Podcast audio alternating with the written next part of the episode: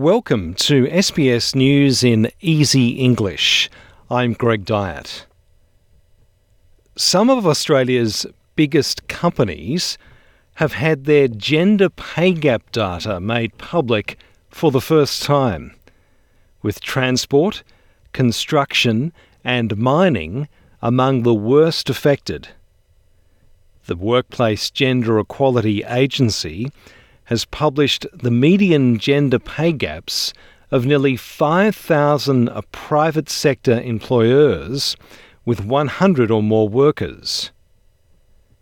Federal Minister for Women, Katy Gallagher, says the publication of the data will encourage businesses to improve. Businesses themselves are conscious of their results can look at ways, uh, if they need to, uh, to make progress about closing that gender pay gap. So, uh, this is about transparency and accountability. It's about the fact that we still have a persistent and substantial gender pay gap in this country. New South Wales Premier Chris Minns has defended the state's police commissioner against criticism of her response to recent murders.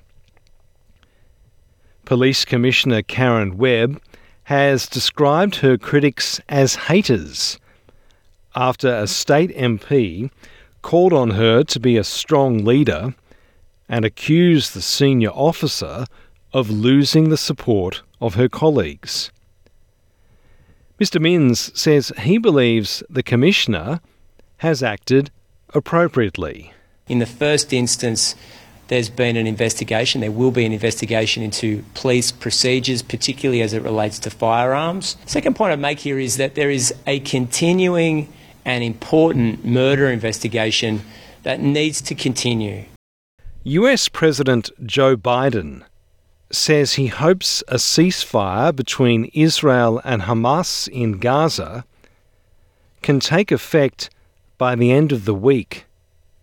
Talks have reportedly resumed in Qatar, with discussions expected to follow in Cairo to secure the release of dozens of hostages held in Gaza, as well as Palestinians imprisoned by Israel. Mr. Biden says he hopes to see a ceasefire in place by March 4. Well, I hope by the, beginning of the weekend. I mean, the end of the weekend. At least my, my, my national security advisor tells me that we're close. We're close. It's not done yet. And my hope is by next Monday we'll have a ceasefire. Chinese sanctions on Australian wine worth $1 billion appear to be on track to be removed by the end of March. Federal Trade Minister Don Farrell has met with his Chinese counterpart on the sidelines of the World Trade Organization's ministerial conference in Abu Dhabi. Beijing has said it's reviewing the trade ban under a five month process after Canberra agreed to suspend a dispute lodged with the WTO until March 31st.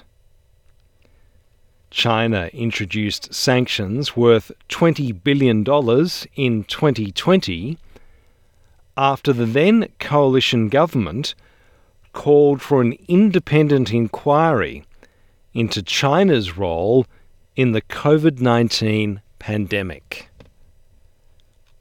I'm Greg Dyett, and that's SBS News in Easy English.